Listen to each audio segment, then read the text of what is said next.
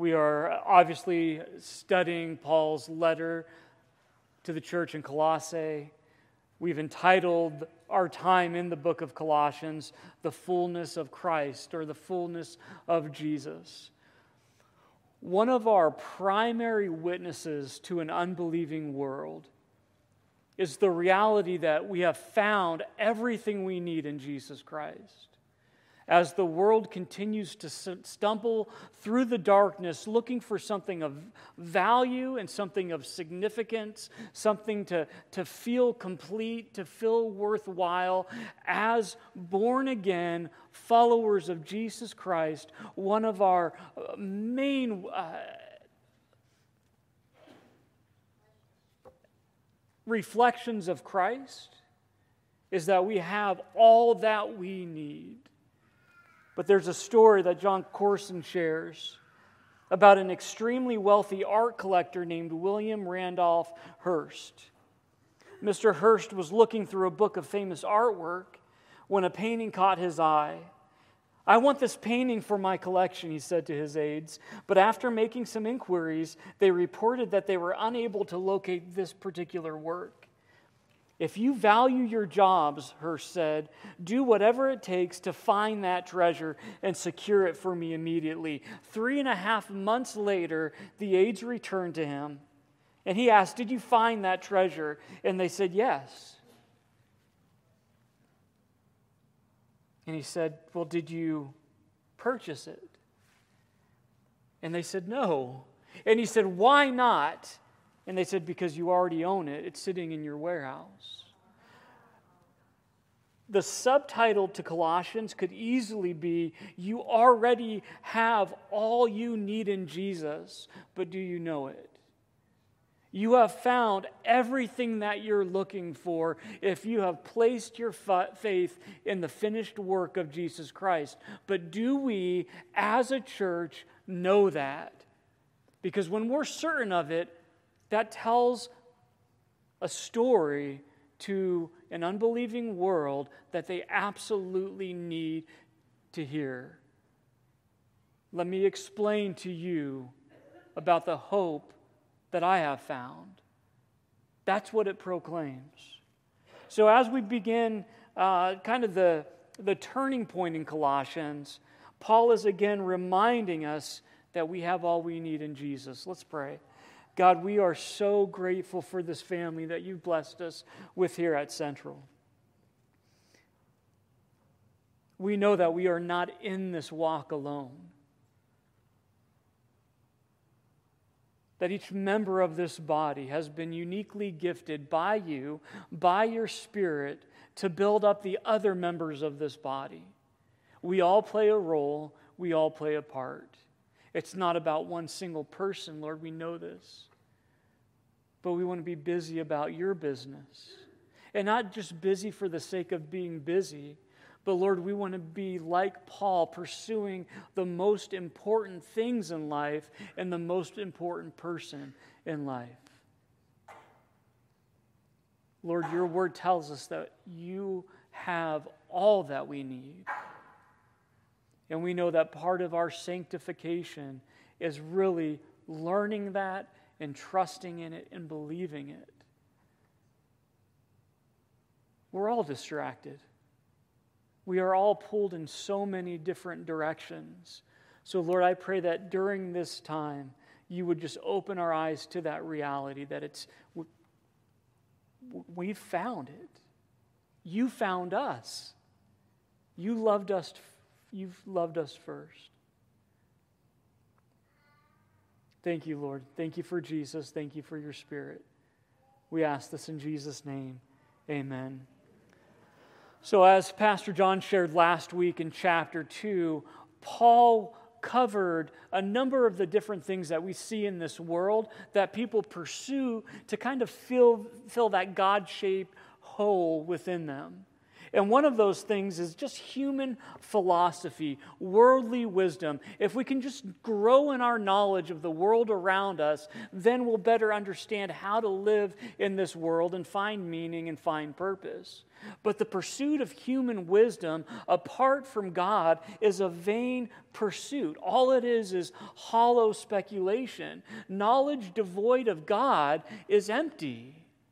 In Colossians chapter 2 verse 8, Paul writes beware lest anyone cheat you through philosophy and empty deceit according to the tradition of men, according to the the basic principles of the world, and not according to Christ. For in him dwells all the fullness of the Godhead bodily. And you are complete in him, who is the head of all principality and power. Knowledge is a wonderful thing as long as that knowledge is in the context of God Almighty that there is a God who created the heavens and the earth and everything in it, and He sent His Son, Jesus Christ, to come and die for the sins of humanity. And three days after He took on the sins of mankind, He rose again, and He lives today at the right hand of God. And if you'll put your faith and your hope in Him and that finished work of the, work of the cross, you will be saved. That is the knowledge that must be made known to this fallen world. In Colossians 2:16, Paul says, beyond philosophy, there's vain religion. We can search for meaning and purpose in just morality. And again, more morality devoid of the almighty God. That's legalism. He writes in Colossians 2:16, "Let no one judge you in food or in drink or regarding a festival or a new moon or Sabbaths, which are a shadow of things to come, but the substance is of Christ. Let no one cheat you of your re- reward, taking delight in false humility and worship of angels, intruding into those things, things which not which has not been seen, vainly puffed up by his fleshly mind. Paul says, Don't let anyone cheat you out of your prize. You are a part of the family of God, and that cannot be stripped away from you. So many people want to add something to the gospel. You have to believe in Jesus and this. You have to be a part of this denomination or this church. But Paul says, don't let anyone cheat you out of the finished work of the Christ, of the cross. If you've put your faith in the Jesus of Scripture, you are part of the family of God. Don't let someone trick you through false humility or false worship. Don't be puffed up about some secret knowledge or obsession over an obscure or unclear passage. Believe in the simplicity of the gospel and hold on to that. In verse 19, Paul points out that these kinds of people are out of touch with the head, and that's usually how it is. They spend more time trying to figure out how to best pray to angels or follow some obscure idea instead of just remaining in the person of Jesus Christ. Paul says, Be wary of any individual be wary of any teaching or movement or community in which Jesus takes a back seat or he's not in the car at all. Everything we put our trust in has to center around Jesus Christ. And then in Colossians 2:20, Paul continues. He says, "If you died with Christ from the basic principles of the world, why, as though living in the world, do you subject yourselves to regulations? Do not touch, do not taste, do not handle, which all concern things which perish with the using, according to the commandments and doctrines of men. These things indeed have an appearance of wisdom in self imposed religion false humility and neglect of the body, but are of no value against the indulgence of the flesh. And this is the idea that he is going to move into as we begin chapter 3. This is not about a religion where we try to put our flesh in a cage.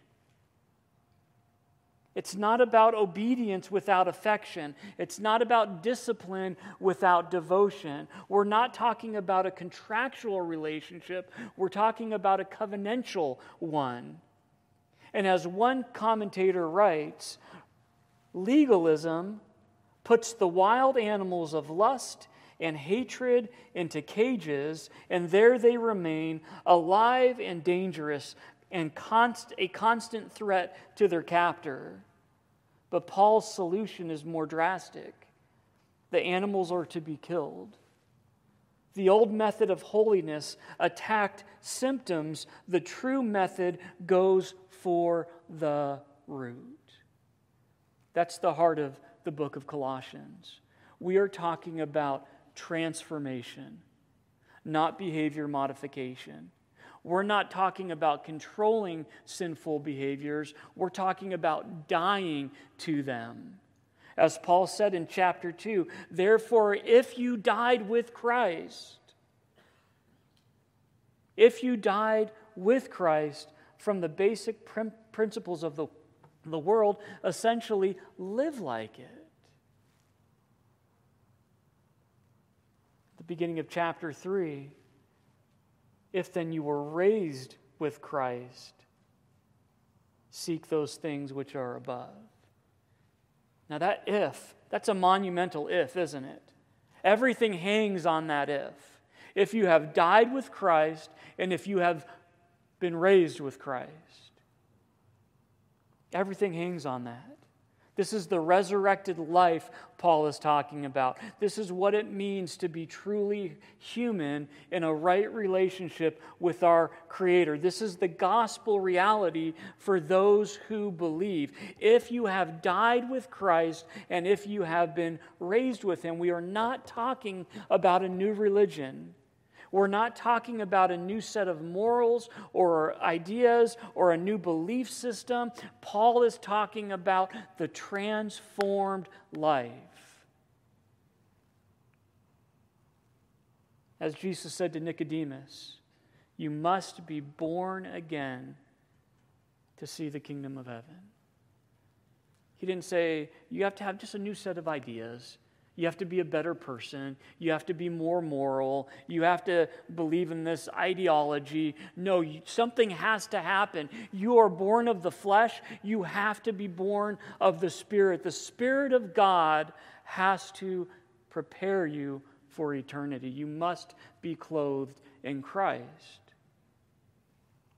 That's what salvation is it's a new life. That's the if Paul is talking about. He expands on it in verse 3 and 4 when he says, we have died, and now our life is hidden with Christ in God. Did you know that? Your life is hidden in Christ now if you've placed your faith in Him. And when He appears, we will appear with Him in glory. That's our story as believers. Philippians 3:20 Paul wrote, "For our citizenship is where? In the United States of America." No. Our citizenship is in heaven, for which we also eagerly wait for the Savior. This is not our home. We are sojourners. We are exiles. We are like Daniel and Shadrach and Meshach and Abednego in Babylon and we are called to be distinctly different than the world around us. Again, how are we different? We have found what we had been looking for. And more specifically, He has found us.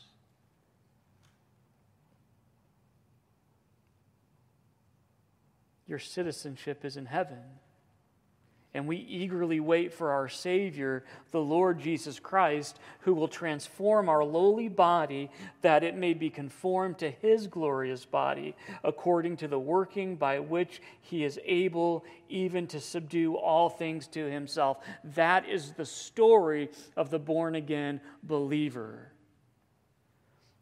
Now, there's two analogies, two, two forms of analogies that I, I don't like to, to use because I just lose you and I'm going to use them anyway. One of them is sports analogies. I'm not going to use a sports analogy, one is a tech analogy.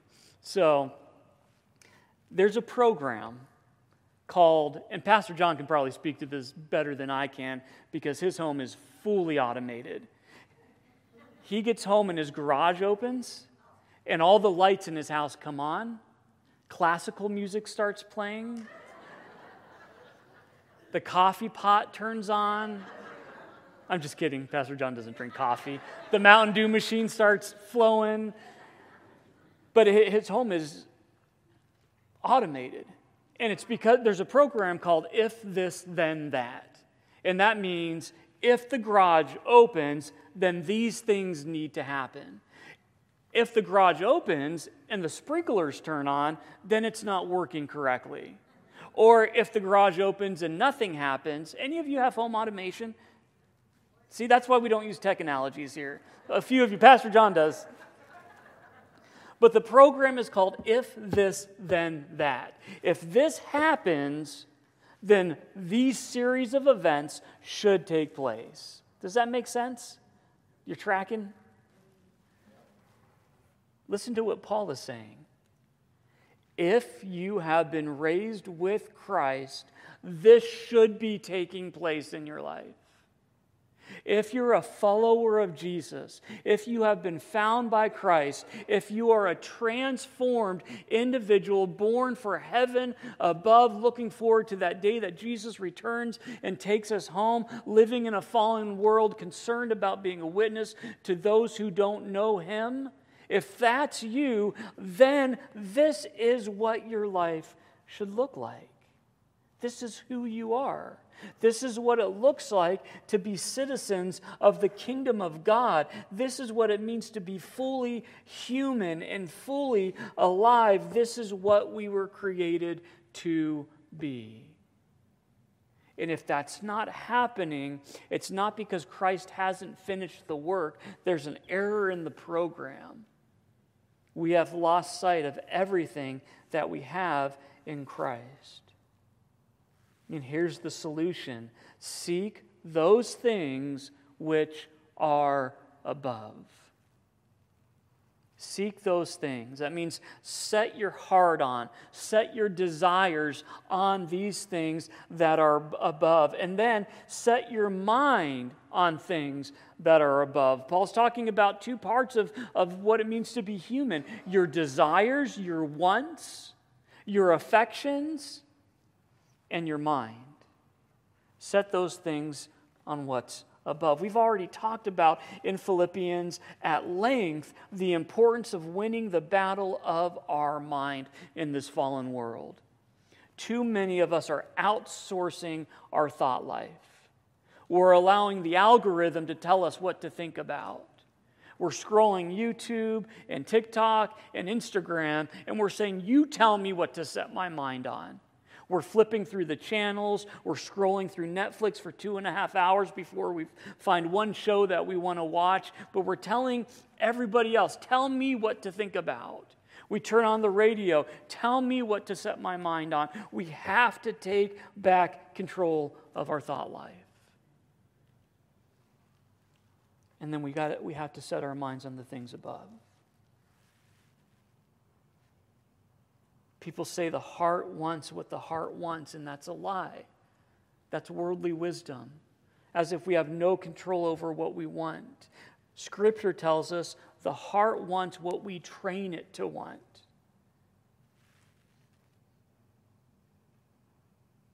The content we consume, it shapes our desires what we expose ourselves to consistently, it causes us to either conform to the world or be transformed in the image of Christ. How are we transformed? By the renewing of our mind. We play a, an active role in what we want.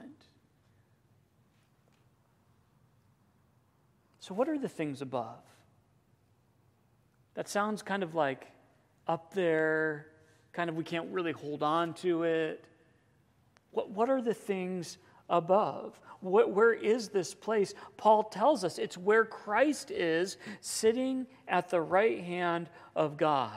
See, the, Paul, the picture Paul is painting here is one of rule and reign. He says, Set your mind on the kingdom of God. It's an issue of authority here. Set your mind on the reality that Christ is over all things. And what does a world look like where he rules and reigns? We won't fully know it until he returns, but we can allow him to reign in our lives, can't we? We can be obedient to him here and now. Remember, Jesus said to the Pharisees, The kingdom of God is at hand, and yet I tell you, the kingdom of God is already here. Because it is in the lives of believers who submit to his authority, because he's a good God, and he's all powerful, and he's a good provider. It's an issue of authority. Psalm 110 1 says, The Lord said to my Lord, prophetic, isn't it? The psalmist is writing about a time where the Lord said to my Lord, capital L, who's, who's God talking to? Jesus. My Lord said to my Lord, Sit at my right hand till I make your enemies your footstool. The Lord shall send the rod of your strength out of Zion, rule in the midst of your enemies. That's why Jesus says, Seek first the kingdom of God and his righteousness, and all of the other things will be added unto you. We need to be a people who are seeking hard after Christ. Setting our minds on the characteristics of his kingdom the true kingdom, the only eternal kingdom, a kingdom that is far more real than this world that we're living in right now. This kingdom, the kingdom of man, it's going to perish.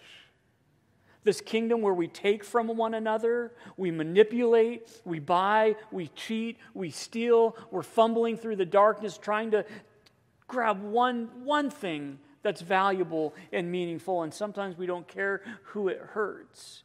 That world's not going to last because there's a good God who's going to put that all to, to an end and establish his kingdom forever. Seek first the kingdom of God and his righteousness.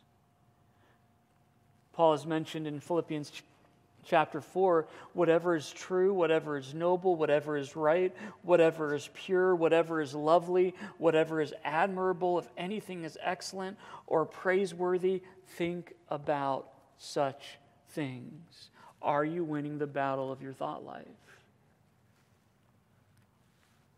Paul also says in Philippians 3, he says, Not that I've already obtained all of this or have arrived at my goal, but I pressed on to take hold of that which Christ Jesus took hold of me.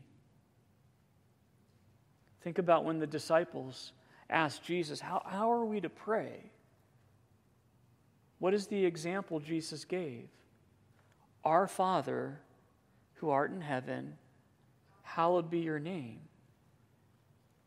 Your kingdom come, your will be done on earth as it is in heaven. So Jesus teaches us begin your prayer life with that mindset. God, I want to see you rule and reign in my life. I want to be a picture of what it means to trust you. I have found everything that I'm looking for in you. Well, how much sense does it make not to be obedient to you? If only you have the words of life, why would I be seeking like the world does in all these other places when I have found what I'm looking for? That should be the starting point of our prayer life and our thought life the place where Christ reigns and where we are true citizens. It's from that place we will see the qualities of heaven here on earth lived out through the people of God. That's what it means to be the body of Christ. We are living out what it looks like in heaven. Perfectly, far from it. But there should be hints of it. Look at verse 8, or I'm sorry, verse 5. Verse 5 of chapter 3 of Colossians.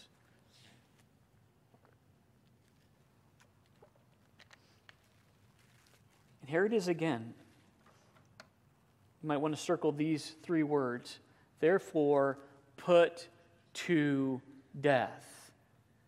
Don't toy with, don't play with, don't put in a cage, don't try to control. No, put it to death. If you have died with Christ, put those old things of the world behind you.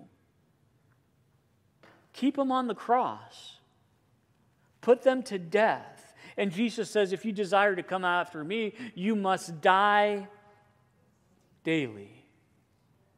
This is an ongoing process, unless someone here has figured out how to die to your flesh once and now you're good. I wake up every morning thinking about me. And it takes a very proactive uh, mindset to say, man, I'm so self centered. Help me, Lord. Help me to put to death this self centered, self serving mindset. And let me take on your mind because you humbled yourself and came as a servant. Therefore, put to death your members which are on the earth. And here they are fornication, uncleanness, passion, evil desire, and covetousness, which is idolatry. Because of these things, the wrath of God is coming upon the sons of disobedience, in which you yourselves once walked when you lived in them. But now you yourselves are to put off all these anger, wrath, malice, blasphemy, filthy language out of your mouth. Do not lie to one another, since you have put off the old man with his deeds, and have put on the new man who is renewed in knowledge according to the image of him who created him. Where there is neither Greek nor Jew, circumcised nor uncircumcised, barbarian, Scythian, slave nor free, but Christ is all and in all. So, what are we supposed to put to death? Paul gives us two lists. One list deals primarily with sexual sin, and the other list deals with anger and sins of the tongue. It's interesting that he focuses on these things when we're dealing with what it means to be witnesses in a fallen world. One way we are to be set apart by from the world is our sexual ethic.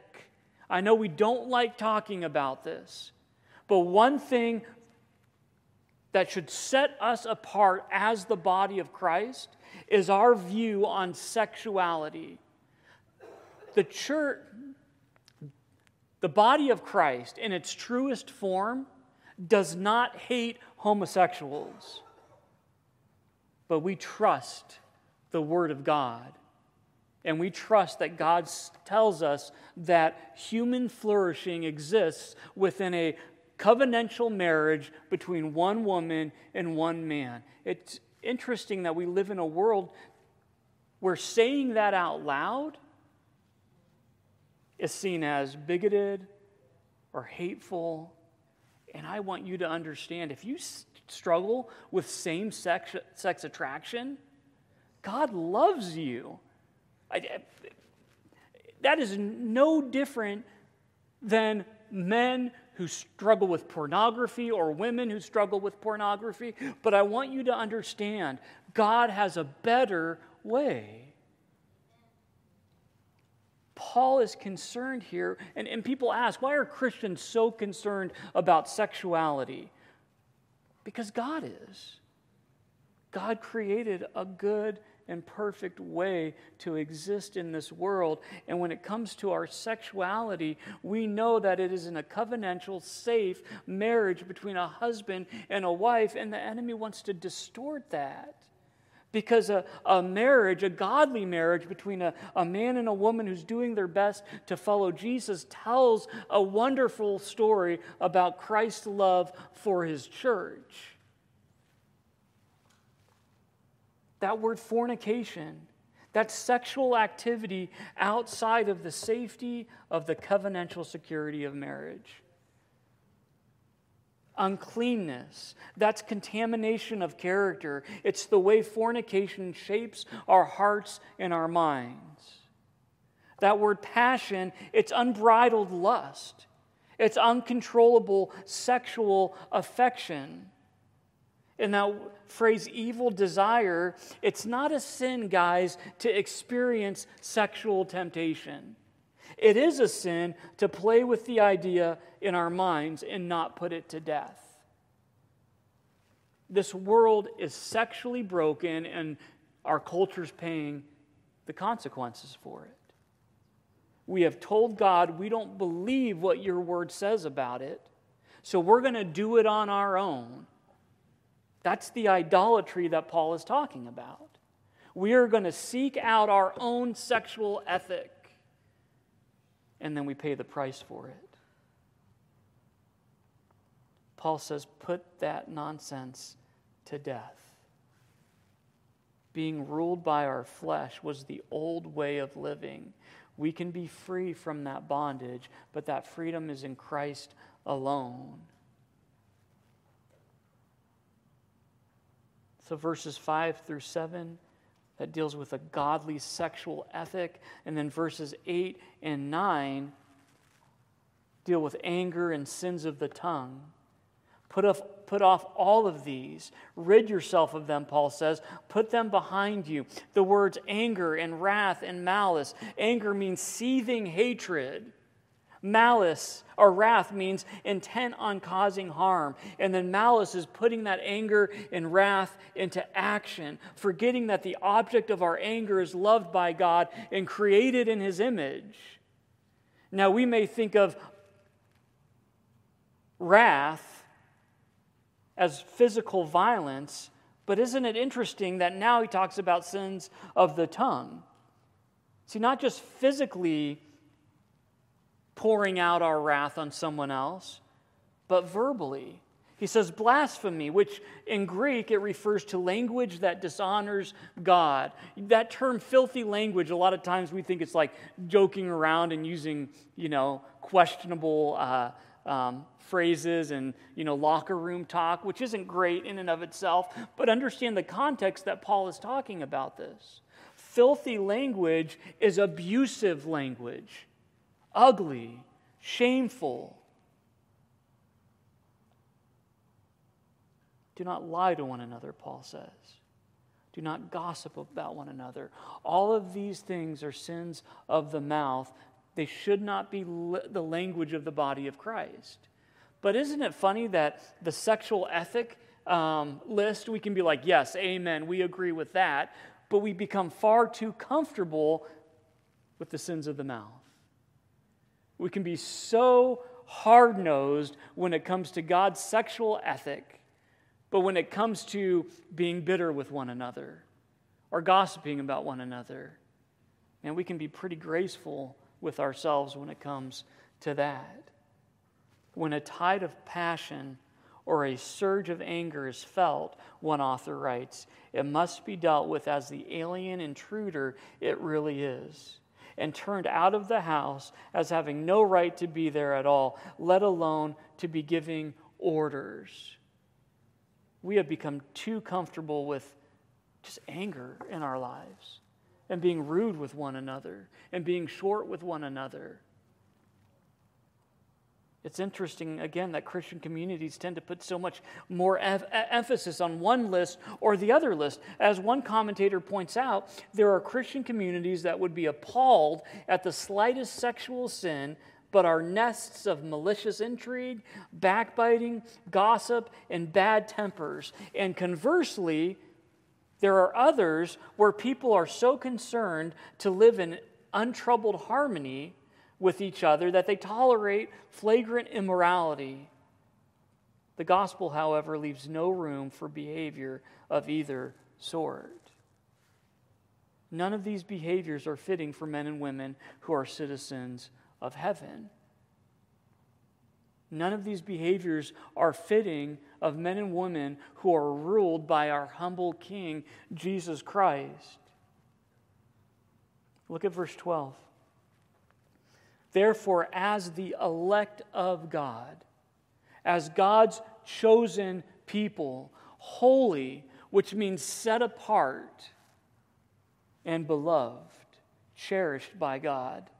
Put on, so we know what we're supposed to die to, we know what we're supposed to take off, and now we learn what we should be clothed in. Put on tender mercies. Now, as guys, we hear that and we're like, no, I'm not putting on no tender mercies.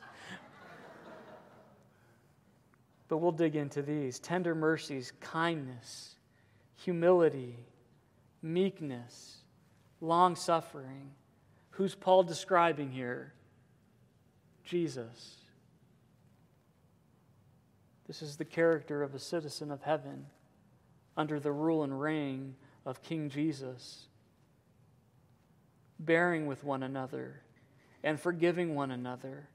If anyone has a complaint against another, even as Christ forgave you, so you also must do. But above all these things, put on love, which is the bond of perfection. It holds all of these things together. So here it is, guys. We are God's chosen people and we have been set apart in this world.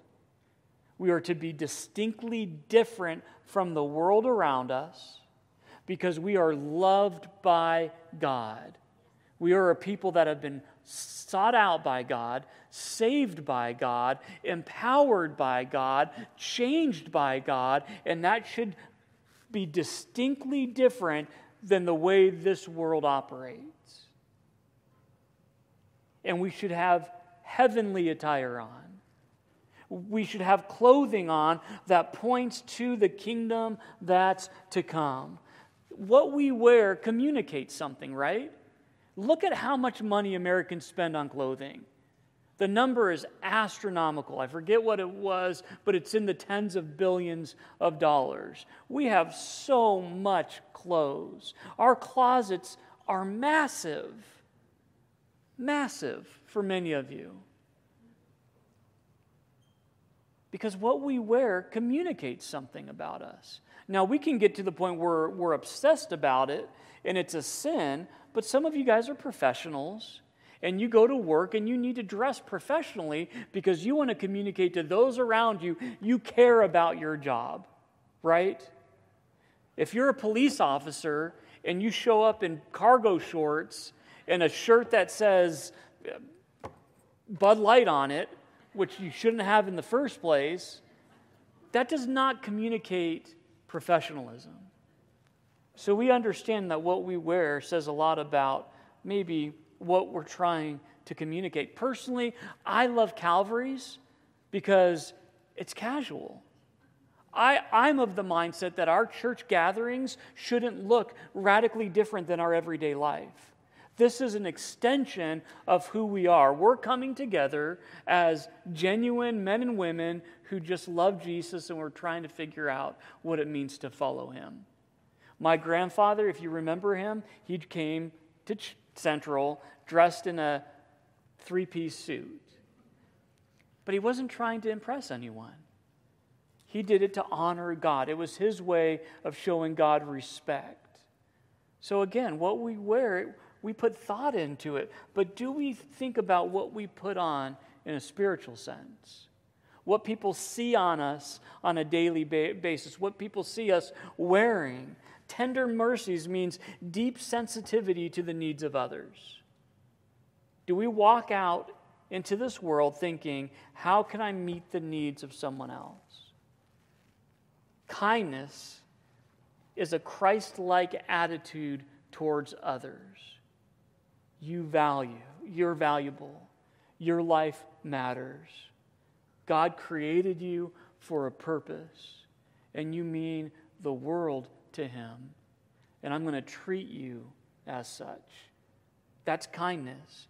Humility, if kindness is a, a Christ like attitude towards others, humility and meekness are Christ like attitudes towards ourselves, where we die to the idea that, hey, we're going to make a name for ourselves. And we live for the idea it's about the name of Jesus Christ. and I want to tell his story. And then long suffering and bearing with one another and forgiving one another. What is that demonstrated in? Patience. How many of you excel at patience? No one?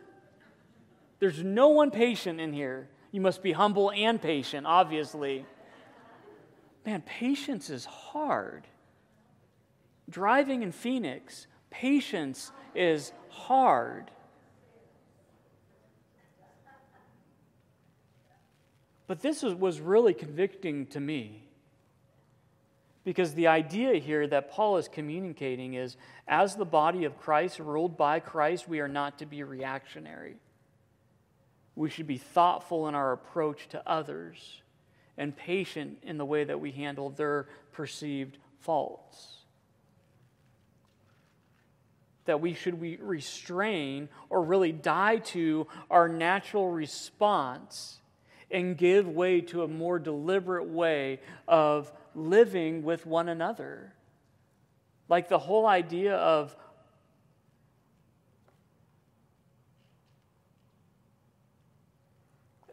let me, let me rephrase this a little bit.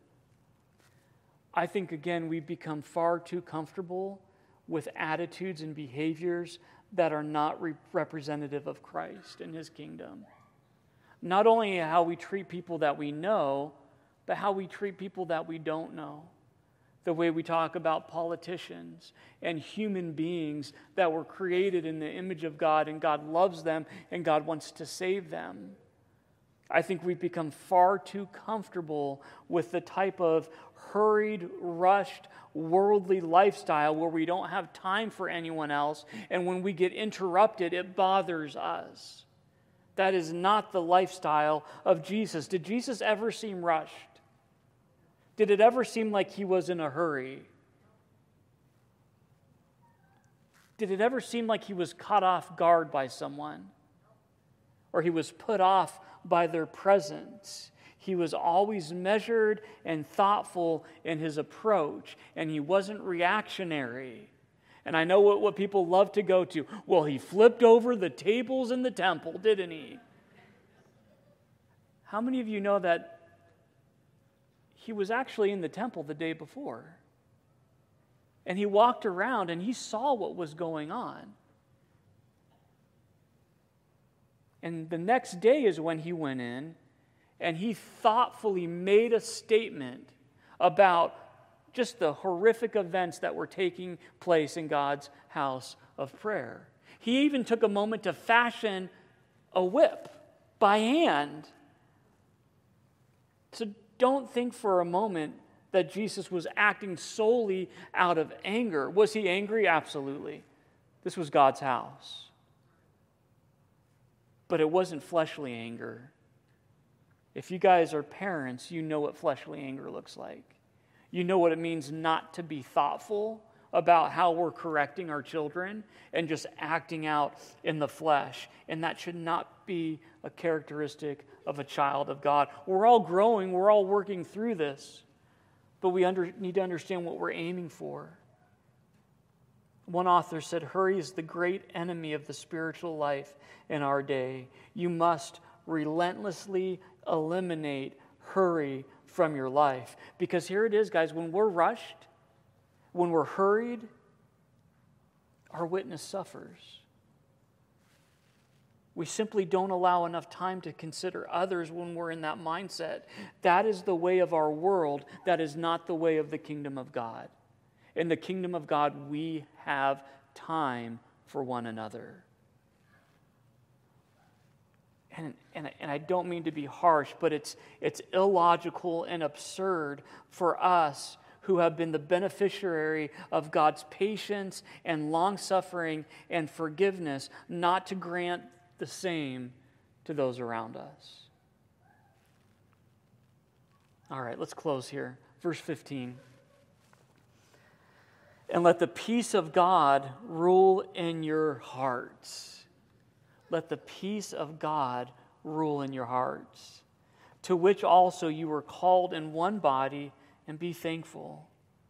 Let the word of Christ dwell in you richly in all wisdom, teaching and admonishing one another in psalms and hymns and spiritual songs, singing with grace in your hearts to the Lord. And whatever you do in word or do in deed, do all in the name of the Lord Jesus, giving thanks to God the Father through him. Our hearts are Christ's is, is Christ's home. Our heart is where Christ dwells. And Paul says, let God's peace rule over your hearts. And how do we allow that to happen? What did Paul tell us in Philippians? Do not worry, but instead pray. Set your mind and heart on the things above, and the peace of God that is beyond understanding will guard your hearts. Let the Word of God dwell in you, Paul says. Let the Word of God be the language of your community. Let it be the foundation of your living. Let it be the lyrics of your songs. Let God's Word be the language of your heart. And in whatever we do or we say, let it be motivated by the person of Jesus Christ and his kingdom. That seems like it's a tall order. But with the power of the Spirit working in us and through us, we can at least be moving in the right direction. So, verses in 18 through 25, I promise I'm not trying to skip over them we actually dealt with these in depth in our study in Ephesians. Um, so, if, if you're interested in, in digging deep into that subject, Paul just expands on what it looks like to be citizens in the kingdom of God as far as it, uh, uh, marriage goes and uh, vocational um, opportunities. So, if you're interested in that, you can jump online. It's Ephesians chapter 5. It's a, a series that Pastor John and I titled Learning to Walk. Um, and Paul really goes over exactly the same thing in that chapter. But for the sake of time and communion, that's where we'll close this morning. Let's have the ushers come forward and we'll have the worship team come up. And while they're coming up, let's pray together.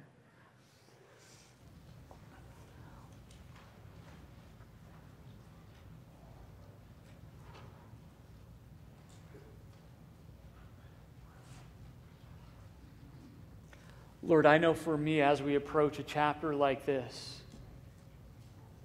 and we see what you're calling us to, we see what it means to be citizens of heaven, a part of a new kingdom, a part of an eternal kingdom.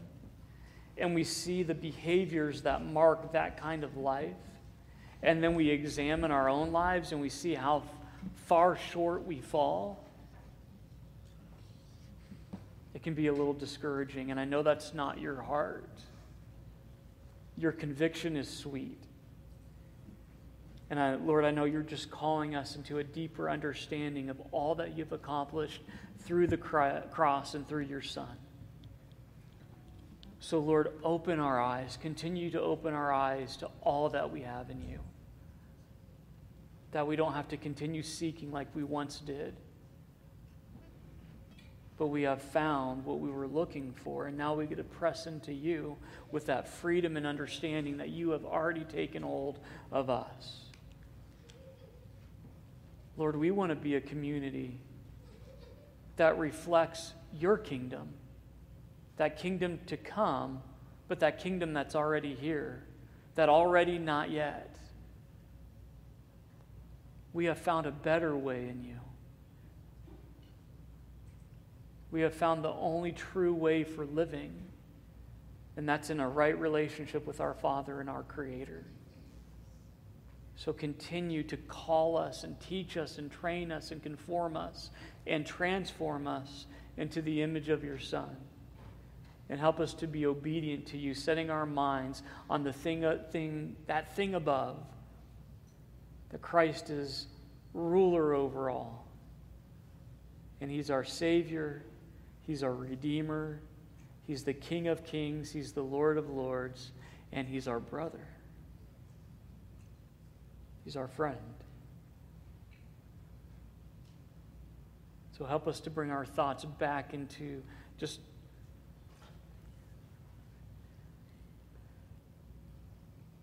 help us to take our thoughts into captivity.